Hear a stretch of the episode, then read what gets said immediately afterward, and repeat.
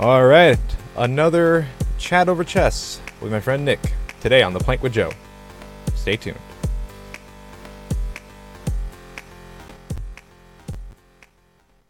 How's it going, everyone? Welcome to The Plank. I am Joe, joined with our wonderful friend Nick once again. Hey, everyone. Thanks for having me, Joe. Yeah, of course. I think this has been a long week. Every week's a long week, of course, but, you know, a lot of things to talk about, a lot of things to catch up on, and a lot of conversation to have. And what better way to do it than our weekly chess challenge? Yeah. Yeah. It's always nice to work things out while you're torturing your mind with difficult puzzles. Story of life, right? Yeah, absolutely.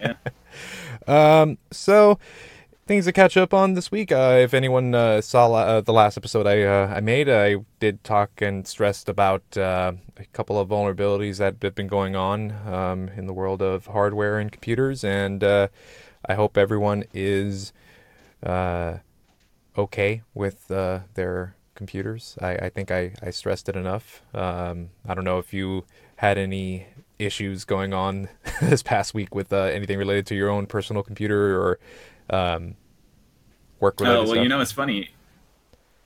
Yeah, well, you know, it's funny. I actually wouldn't have known about all of that stuff if I haven't watched your podcast, because when I got to my job on Monday, obviously Windows was updating. Oh. My boss's computer updated the entire day. So, but you know, knowing what the reason was comforting enough. Yeah, it's and then of course this past week, you know, in Vegas they're throwing this Consumer Electronics Show that, you know, the big highlight of that is that you get to see the latest and greatest on concepts and things that are, you know, happening in tech. And I think one thing that obviously has, you know, been a big deal since the last CES was all these voice service devices. And they're cool. I don't want to... Okay, well...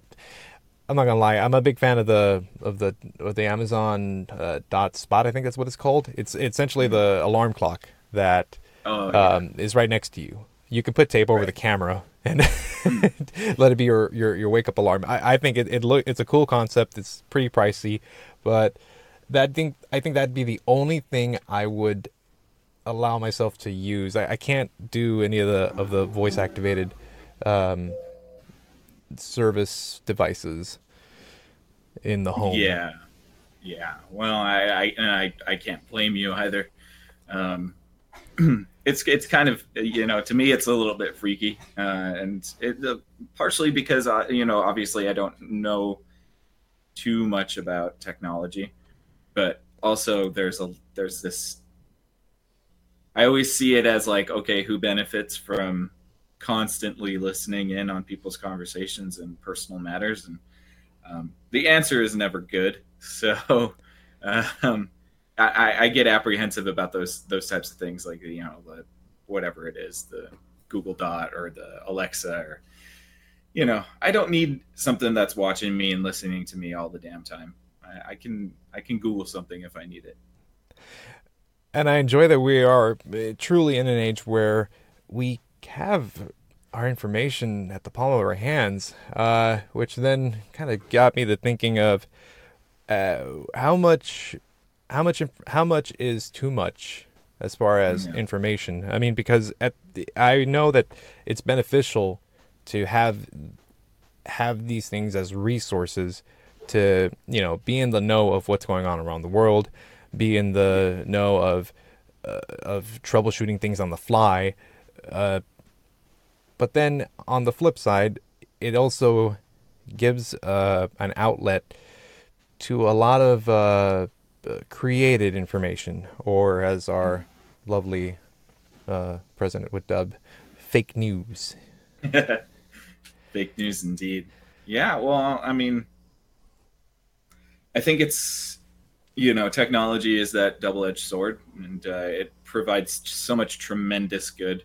But there's also a very, very easy abuse of power for anybody who has the savvy or the resources to exploit that power.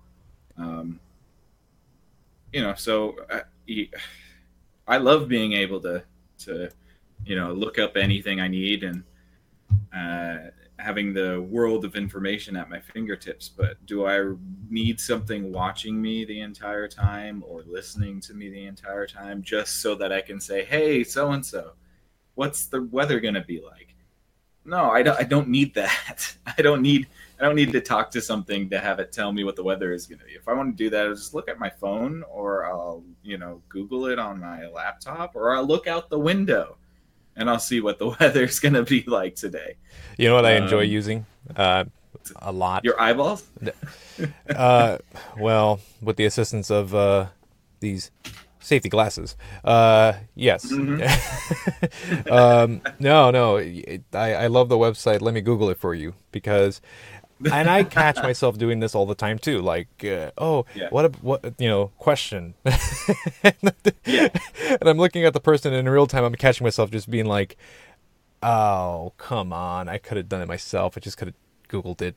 So if you guys go to letmegoogleitforyou.com, you can send a friend a link, be it through email or text, where it will walk you through how to Google the question at hand. So, a little fun tip, you know, if you want to get under someone's skin real quick, you know. In fact, you can send someone that. Let me Google it for you. How to get under someone's skin. Yeah, I'm gonna use that. I have a couple people I could use that for sure, for sure. And of course, you know, not here to gripe about, you know, technology being so intrusive to our, you know, personal lives or our well-being, because it is helpful to have these type of things in existence. I mean, you have the smartwatches that can, you know, some can actually tell you your blood sugar level, which is beneficial, especially if you're in a situation where you need to proactively know where you're at a moment's notice. But aside that, how far do you think we should go as far as sacrificing our privacy for convenience? And I don't just mean that with smart devices. I also mean that on an operating system level, because, you know, whether you want to believe it or not, if you're using Windows, your privacy is compromised through them. Apple, I think, does a good job at, you know, just making sure that you buy the hardware and buy the hardware every X amount of years, because they don't believe in you keeping it for so long. And tell that to my iPhone 4. Did you run the latest update? No. Well, you need to run the latest update to be patched up, man. Oh, really? Okay, then I'll run it. No, don't run it. It'll die your phone. It'll kill it. It's a give and take. Don't be facetious with me with tech stuff, because I won't be able to get the sarcasm. No, is it sarcasm or is it reality? I don't know. There's probably a shred of good chunk of reality in that. Yeah. Let's see where we're at the chess game. You moved. I'm gonna move. Yeah, going here. Sure. Well, I mean, it reminds me of the quote that everybody loves to quote. It's like, when you sacrifice freedom for security, you deserve neither.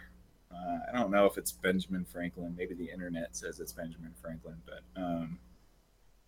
I think it's a good quote, and I think it's something that we all need to consider. Because, yeah, there is so much benefit to the technology that we have, but there's also, I think, a personal responsibility that we need to have about it. And most people are pretty good when it comes to not solely depending on the tech. But I think the more prominent it is in our lives and the future generations, it's going to be interesting to see the the crutch that it creates itself out of. And yeah, I think we all need to be, I think it's as beneficial as you, the user, allow it to be. And then it's really up to you to whether you're going to let it consume your entire day or you're going to use it as the utility and the tool that it is. So what do you think about the consumption in pertaining to the economics of purchasing devices and their longevity? Well, I mean, that's, I think we already kind of see where that's taken us in the past week or so with the whole Apple thing. The idea of the planned obsolescence. It makes no sense to me at all that somebody would spend $1,200 for a phone, let alone a year or two later spending that same amount of money again. It seems to me as though it's just way too much money.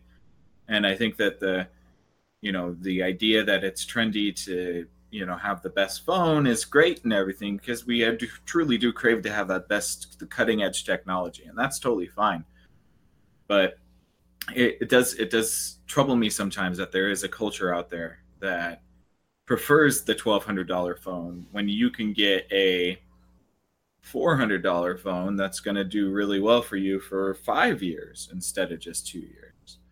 And I think until we as a consumer base decide that we want quality over, flash and the next best thing, it's just going to keep perpetuating that way because, technology always is progressing and the newest thing is always coming out. And companies can capitalize on that because they, Apple will look at them and be like, okay, well, we have this, this, and this. Now we're going to sell the phone for this much money.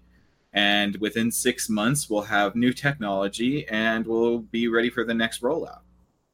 And, it's great because it propels the innovation and it propels the technology, which is something that we all really need. But it also has that downside where you're constantly having to keep up with the newest technology, and it most people can't afford to live that way. Right. I am still an avid supporter of wearing an old school watch. Yeah. Nothing beats that. Actually, one of my fun life projects that I want to do, and I talked to a few friends about this already, is to build a grandfather clock from scratch. Nice. Yeah. That would be pretty cool. Yeah, I mean, just think about all the little gears and cogs and the intricacies of the internals of that. Plus, obviously, I'd have to learn some carpentry or make my attempts. Oh yeah, with working. I'll start whittling again. You can do that. Yeah. No, man. So, let's lighten the mood a little bit by talking about another more thorough topic: willpower. Sure. Mm. Have we talked? Do we talk enough about willpower? No, but we really should. Something that we all desperately need. Well, why do you say that?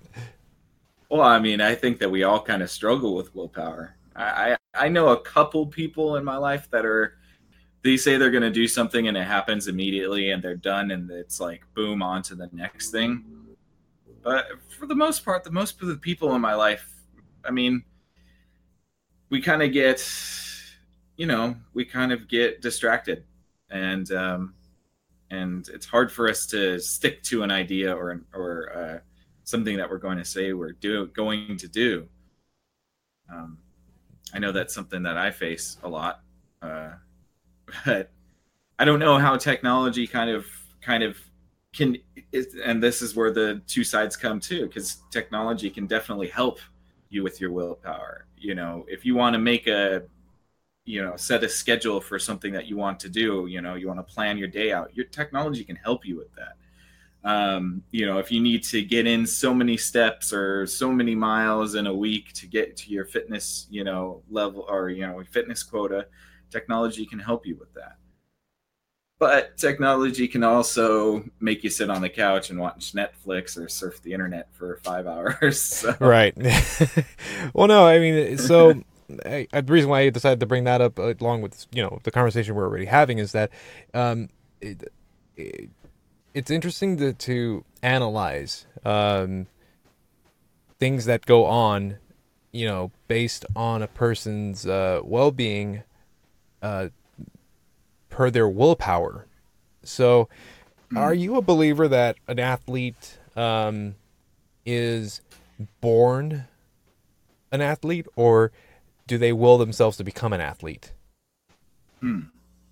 I think that we have innate skills, and some things we are born with. I mean, somebody who's, you know, 5'5" is going to have a hard time playing basketball or volleyball. Similarly, somebody who's, you know, a 120 soaking wet is going to have a hard time playing football. So I think that there are certain things that we are born, you know, physical attributes that help us with those types of things. But, you know, I think that what the saying is, football is 90% mental, 10% physical, or something like that. So yeah, I definitely think, you know, and mental focus plays a bigger role than just sheer luck of genes. Okay. Yeah, I had to been reading a few things lately that you know, obviously the concept of willpower it got my interest only because it's one of the things that I want to do.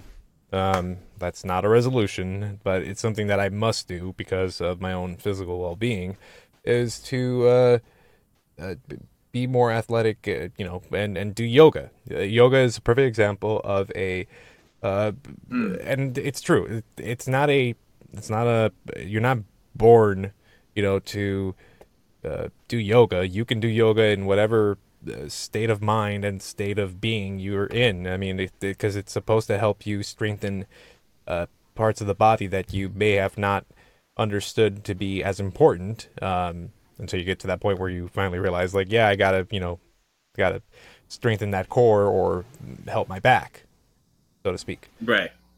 And yeah, I don't know. It's I like to think that I start my day off on a positive note, because isn't that the starting point is with you, right? And we all have the moments of waking up, either for whatever reason, you know, just not being happy with yourself, like not happy about being up for, you know, going to work or going to school or having to feed children or walk the pets, or, you know, I think it just starts with, are you happy with you? Yeah, it definitely does. You know, as somebody who I know many people who have, you know, either at some points in their life or currently in their lives are very depressed. And it's one of those things that can cripple you from doing the most mundane things. And it really, in order to get to that point of it's weird, because it's kind of like a circle. So you don't feel so great because you're not doing the things that you want to achieve, but you won't start feeling good until you start doing those things. And right. So yeah, so you you get caught in this cycle, and I think that you know, it's everybody's own personal struggle to get themselves out of that sort of loop. But once you do, it's such an empowering thing. And, you know, I still have loops that I'm trying to break myself free of. And I know I will. It's just I have to, for me, it's about taking it one tiny little step at a time. because if I try to do it all at once, then I normally don't do a great job. And then two, I might like just feel like, okay, I did it, and then I can go back to the past behaviors. So for me, it's every little tiny step. It's just one little thing, one little tweak in my daily routine or how I interact or whatnot that kind of builds over time, that creates this habit in my brain. And I find that to be really, really helpful. Just tiny little baby steps. I know everybody says take baby steps, you know, but it's very true for me. What are baby steps? Baby steps are not the... Baby steps are clumsy, claw-footed steps. Oh, man. So, man, I don't know. I think with the combination of technology to better ourselves is the thin line. I think that's where the line could be established, because beyond that, then you're just allowing control. You're allowing yourself to you're willing yourself, because you're allowing something to will you. Mm. If that makes any sense. I mean, yeah, go for it. I mean, what? A good example, as I mentioned in the beginning, was, you know, that Amazon Spot. It's a cool watch because what it'll do is it'll produce certain levels of light that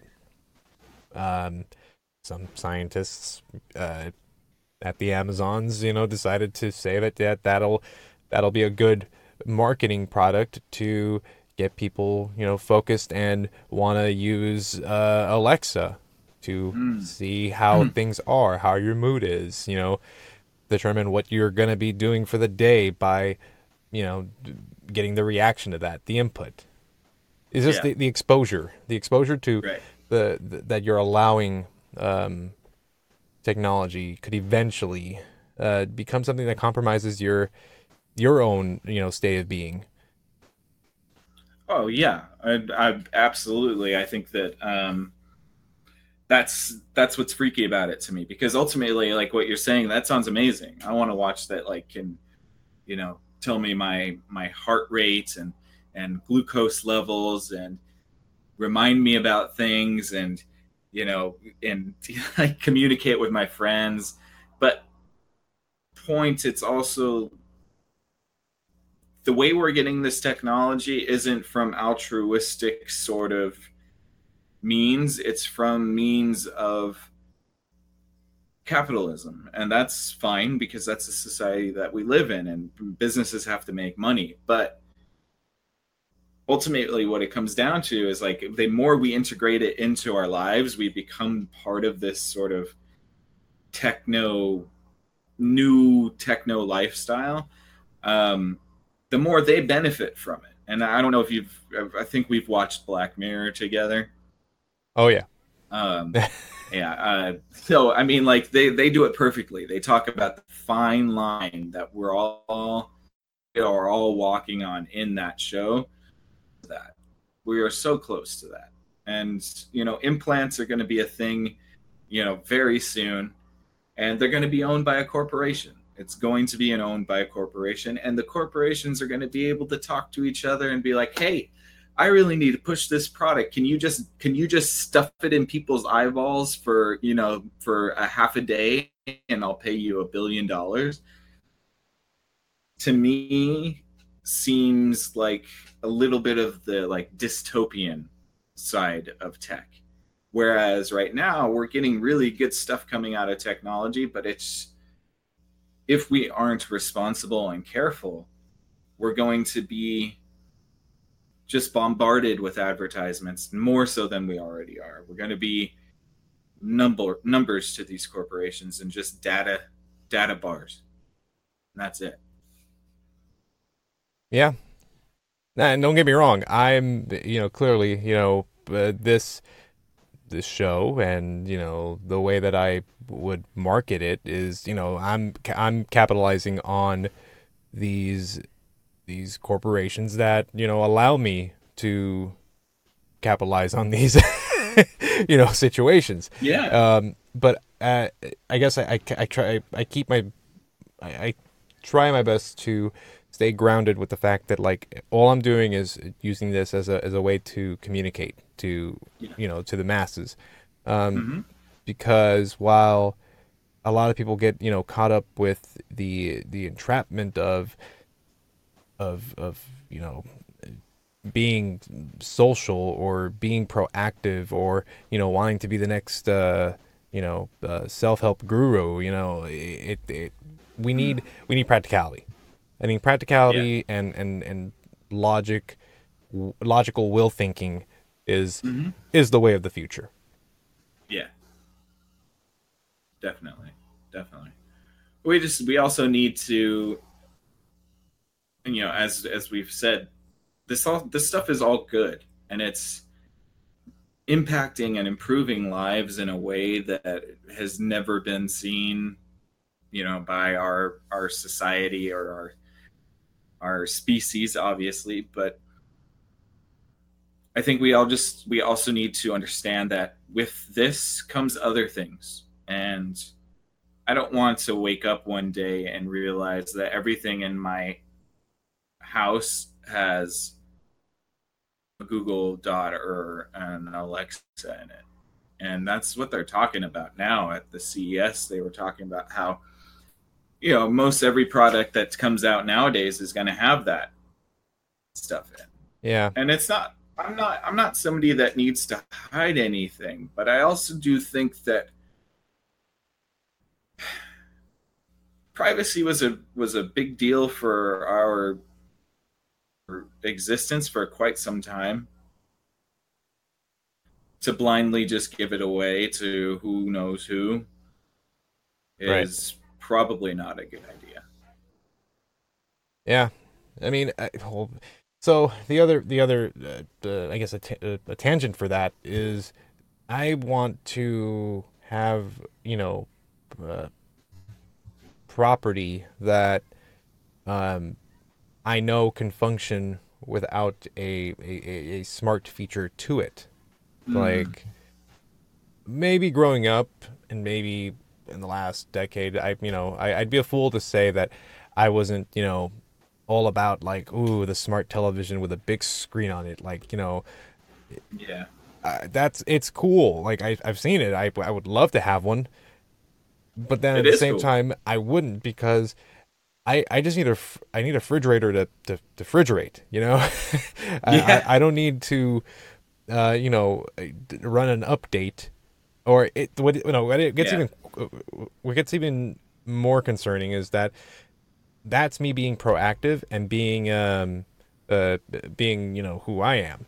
I'm not, and not to knock everyone, but, you know, I'm not an end user. I'm not someone that's just gonna go with the flow of things. Like, oh, an update's running, okay, just click okay, or it does it automatically, and it just gives you a reminder, like, by the way, we just ran a big update, so you can see a bunch of new features on there. Like, no, first off, I want to make sure that I'm, you know, I want the update. Two, what you know, what fine print do you sign right off the bat that gives them the right to even give access like that? And then what's even creepier is that they can check in whenever they want. Anytime. And is they? They, whoever they are, whoever's got the resources to do so. Yeah, no, I know. Well, I mean, you know, and then oh great, you have an update. Oh yeah, by the way, we updated our terms and conditions. Here's a 300-page contract with 5-point fonts. And, you know, don't worry about that. That's all boilerplate stuff. Don't bother. It's okay. Just say, just hit accept. That's what you're going to do anyways. That's what everybody does. Yeah, I mean, and most of that's legalese, and I already understand that. They have to cover their asses because they're so large they can get sued. But, you know, that's the oldest trick in the book, is slipping something in under a a clause or a subsection or an addendum, or, and it's just something that we have to live with. I mean, I don't know if I've tried to read the Apple terms and conditions. I think I got maybe like 10 pages, maybe. I mean, for me, as long as I know that I inevitably in some form or another have sold my soul, I mean, I just accept defeat in those situations and in the past. Nowadays, I'm a little wiser. You know, I'm a lot more cautious of the things I own. And I'm a big proponent of if I can repurpose something for the greater good, then I'm all about that. Which, of course, the other part of, you know, this past week was that, you know, with these vulnerabilities that were discovered, there's, you know, and once again, an underlying factor of like, it's they're working on patching up, you know, anything that they want to support for X number of years, and whatever that limit is, there's still generations of hardware behind that people are still using. So where does that leave them? That leaves them in a situation of, well, if you want to be patched and secure, you have to buy, or you have the newest stuff. Yeah, you have to upgrade. And I'm just not a believer of that. Like, I mean, heck, the rig that I have for this recording, you know, it is a rebuilt, you know, XPS 8300 Dell circa 2011, latest and greatest of 2011, and I, you know, I cleaned it out. I, you know, added a graphics card to it. I, you know, gave it a solid state drive, and I gave it a USB 3 card because there's no USB 3 ports in this. Hashtag first world problem. But my point is that I love, you know, caring for something that I know still has value. Well, dude, look, this is my phone. This right here. My phone. It's the iPhone 4S, and I've had it for 6 years now. When did the 4S I even got out? It when it was old. Oh, you even got it when it was old? I got it, like, I got it when, it, like, the 5 was out, because I was just too cheap to buy the 5.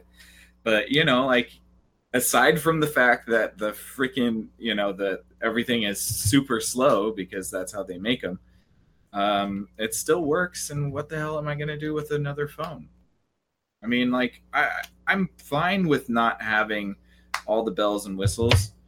And I know that people like that stuff, and I'm not knocking anybody who does.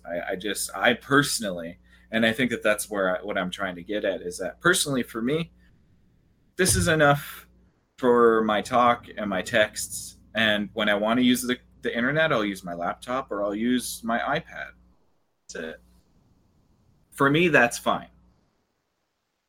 But I know that for other people, obviously, there's a need to be on the cutting edge. And my, you know, I have a family member that's one of those people, and he is on top of everything that comes out. He used to be a showman at CES for many years. And he loves it, and it's kind of fun when I go to his house because I get to see all the new stuff that comes out. You know, like, because he already has it. Right. He's like, been there, he's done waiting that. For the newest thing to come out. Yeah, exactly. Oh, I mean, so one benefit that I could see where you know, technology could support our well-being, autonomous cars. You know that there. I don't know if we'll ever see a day where, you know, automated autonomy, is that redundant, you know, smart cars will overtake, you know, the masses, because short of the auto enthusiast that wants to burn rubber, this is, you know, I know this is, you know, the way that the future could be streamlined for convenience for people, because I don't believe the traffic will be as horrible. There'll be traffic. Like, there's no avoiding traffic. Like, you know, But just the idea of, you know, creating a system where it knows exactly the precise speed that everything should flow. I just know that the numbers won't lie. The numbers will show that is a tried and true form of the future for traveling. Right. I agree with that. I think that, especially in a big city, I think that autonomous cars would be very cool. But I think the question I would ask you is the onus on the individual to get that autonomous car, or is it something that we collectively buy as a tax-paying people? Because let's put it there, and I try not to get too political, but politicians use our money for jack all right now. It would be amazing if we could streamline, okay. Huh? They do what? Right. It would be amazing if they could streamline our transportation. I know you know, but living in Los Angeles, the public transportation is pretty terrible, except for, you know, the train system, which they're trying to improve upon. The traffic is just awful, and you know, it would be really great to see some sort of streamlining of that. And I know that Tesla is trying to work on that right now with their underground tunnel thing. And if they pull that off, that would be amazing. I would be pretty apprehensive about being the first person to do that, but I would definitely get on board once everybody else starts doing it. Right. No. So the one concern that I would have is that then, I guess, to kind of elaborate a little bit on, you know, what you initially were asking, is I see autonomous cars as a method to create control. So while I know that that's, you know, going to be an awesome way to get around, I don't believe that we as individuals will ever own the property. I would agree with that. Yeah. I mean, electric cars, they first, in the States, there was a car from GM, an electric car from GM that you could only lease, and this was during the 90s. Mm-hmm. And I don't know the exact mileage per charge, but this was, again, in the 90s. And the quote-unquote elite, you know, could afford it. The 90s elite. Any wrestling fans out there, the elite is the elite. No more. But back in the 90s, you know, you had to have a lot of money to essentially get the car. But then GM, you know, for some strange reason, Joe conspiracy theory, you know, the oil companies, they got scared, and they essentially got GM to buy back all the cars. So by 99, the you know, there was an electric car for years, and then it disappeared. Not until 2001, I believe, when Toyota came out with the hybrid concept, and that, you know, eventually became, you know, an outlet to electric vehicles, and now even hydrogen, which pisses me off, knowing that hydrogen is the next fuel source that we can capitalize on, but we won't capitalize on it because capitalism will not let us capitalize on the fact that we can capitalize. Nope. And that same relative I was talking about was driving the hydrogen Toyota prototype for a while, and it was such a sweet car. I mean, it was a RAV4, but it was super cool, and he really, really loved it. And obviously all it does is its emission is just condensation. So, and it's not even steam. It's just like, it just drips out of the tailpipe.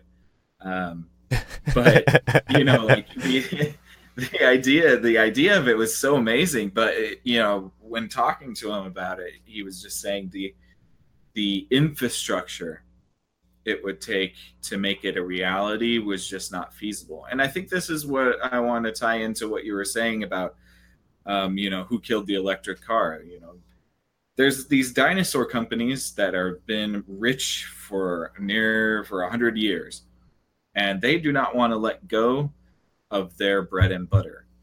But what I would say is that instead of trying to hold on to a fuel type that just is wearing out its welcome, why not diversify your company? And I know the answer to this, but in a perfect world, why not be the company that provides the infrastructure for these hydrogen cars? There would be a lot of money to be made out of that.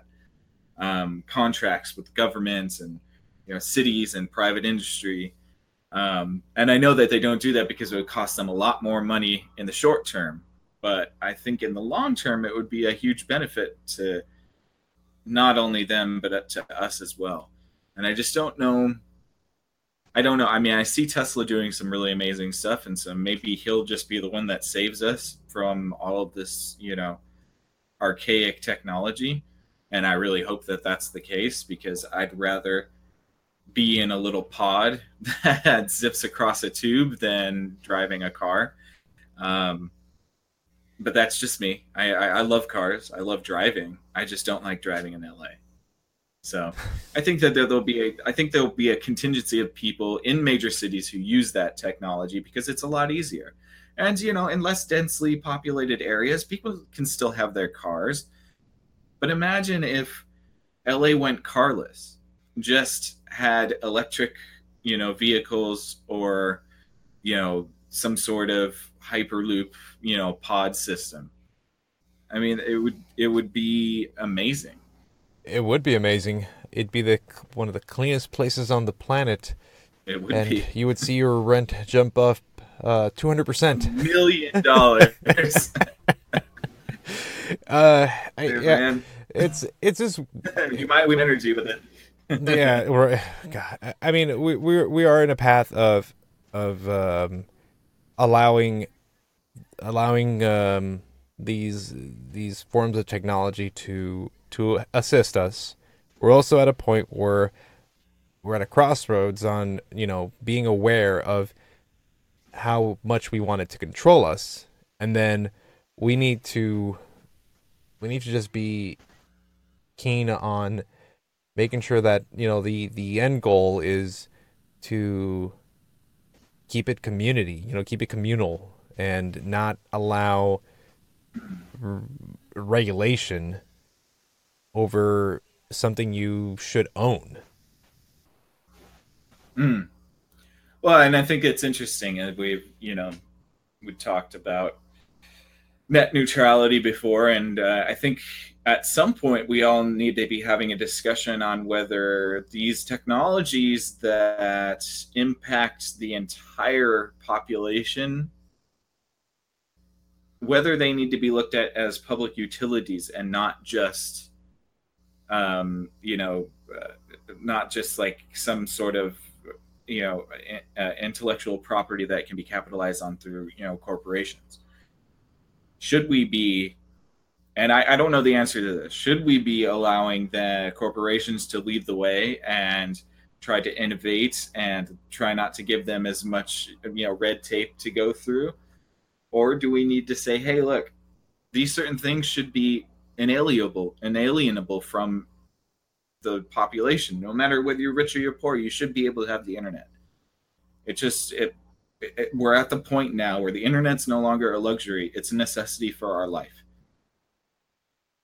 I think that we're going to get to a point like with, transportation, electric vehicles, things like that.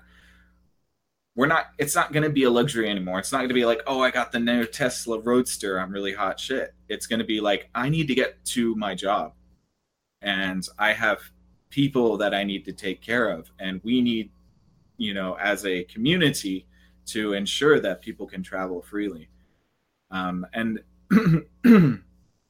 I think on one hand, I think it's great that companies like Tesla are doing this, and maybe it'll inspire other companies to start innovating in that direction. But then again, maybe it won't. Yeah, it's I think it's not, I'm not trying to say that it's still too early to tell, because I think we're also at a point where all the chips are out on the table. You know, it's just how, who, like, who's going to make the next move? Like that, I think that we're at that point now in our future. Yeah. Yeah. And whether that move is going to be towards something that's, like you said, more communal based or something that's more business driven. And I really hate to sound like that, because I'm totally not a communist or anything, but I see the way certain companies can act with the regulations that we have in place. And when they do infringe upon the people, they just get a slap on the wrist and a fine, and it's just nothing to them. Because it's all about the bottom line. And I've said this before, but I fear that mentality is not going to really benefit us as a people in the long run. So I'm hopeful to see new companies come out that are more forward thinking and can provide people with jobs and stimulate the economy, but they don't have to rely on these old archaic ways of making money. I think we will start to see that eventually. I'm hopeful about that. I just think that we need a company like Tesla to tell people it's okay to do that. Because like you said, in the 90s, when they tried to bring the electric car out, it was a big deal.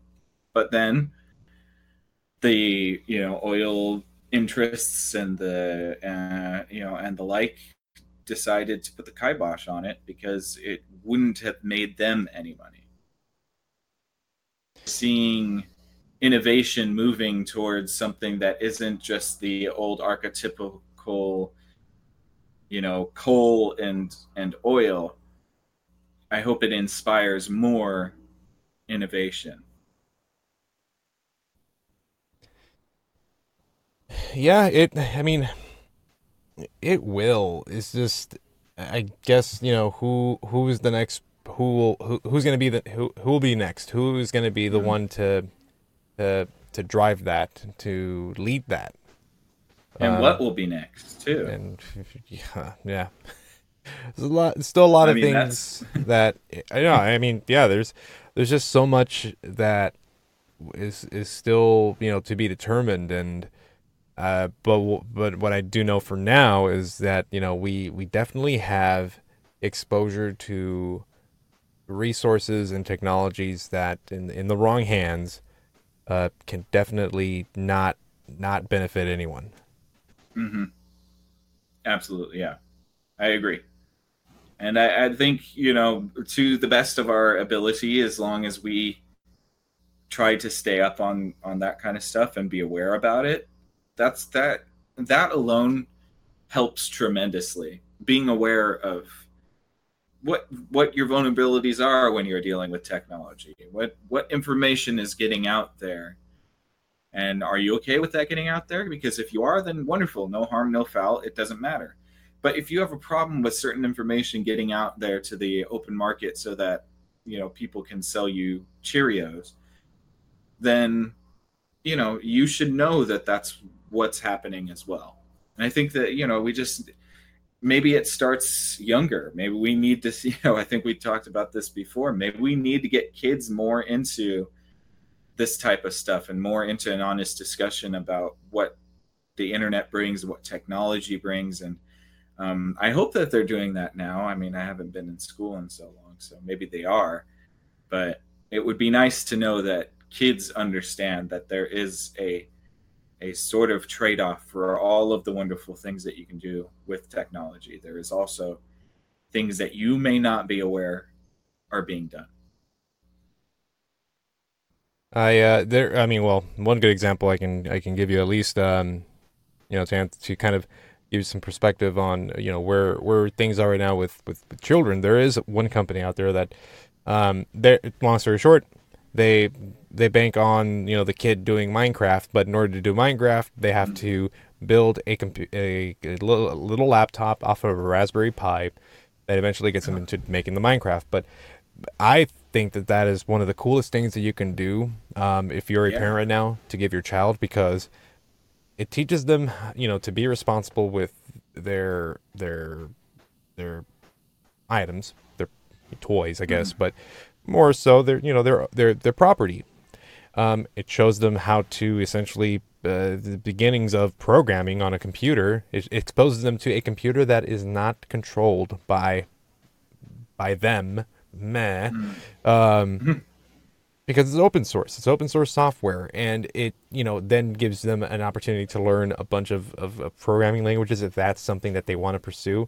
If not, then they can go other routes. But the fact that, like, they have, you know, these computers that could eventually become their workstation, because just because it does Minecraft doesn't mean you can't do word processing, you can't surf the web, you can't, you know, run scripts, you know, to hack people. Like, you know, I just see it as a big opportunity to expose the youth to so much potential. And man, I wish I had that growing up. I wish at some point when I was a kid, I wasn't just playing Oregon Trail or practicing my typing on computers. Oh, dude, I got to show you something. So on a Raspberry, I'm bringing back our Macs. I am going to bring back our Macs. I might do that on an episode. Just do a step-by-step guide on bringing back a you know, old school 90s Mac with Oregon Trail with a Raspberry Pi. Like, it'll be like night and day. You're going to be like, woo. Yeah. All right. I can't wait. Well, I think we definitely had a good chat, and once again, I don't think we got our chess game going, but we will be doing this. We will be doing this every week if it needs to be done every week, and we will eventually get a game done, and hopefully not upset the chess experts out there. I'm sure this guy. I think I did already. Yeah, I'm pretty sure I've infuriated them by now, because I'm one of the things about chess, I believe, if I'm not mistaken, is, for more intense, you know, more or less, I do know there is a time frame per move, right? Well, I mean, yeah. I mean, if you're playing speed chess, then obviously there is, like, I believe they give you a minute or something like that, or less. I'm not sure. But, yeah, there is kind of an etiquette to playing chess, especially at higher levels. I think you have to be kind of, you can't just sit there for, you know, 15 minutes figuring out your next move. Well, I mean, which is what we did. Yeah, pretty much. But we're not experts, so it doesn't matter. We are not. We are just two guys having a chat over chess on these interwebs that I like to call the plank. Well, thank you again, Nick, for joining me on this episode tonight. Can anyone find you anywhere yet?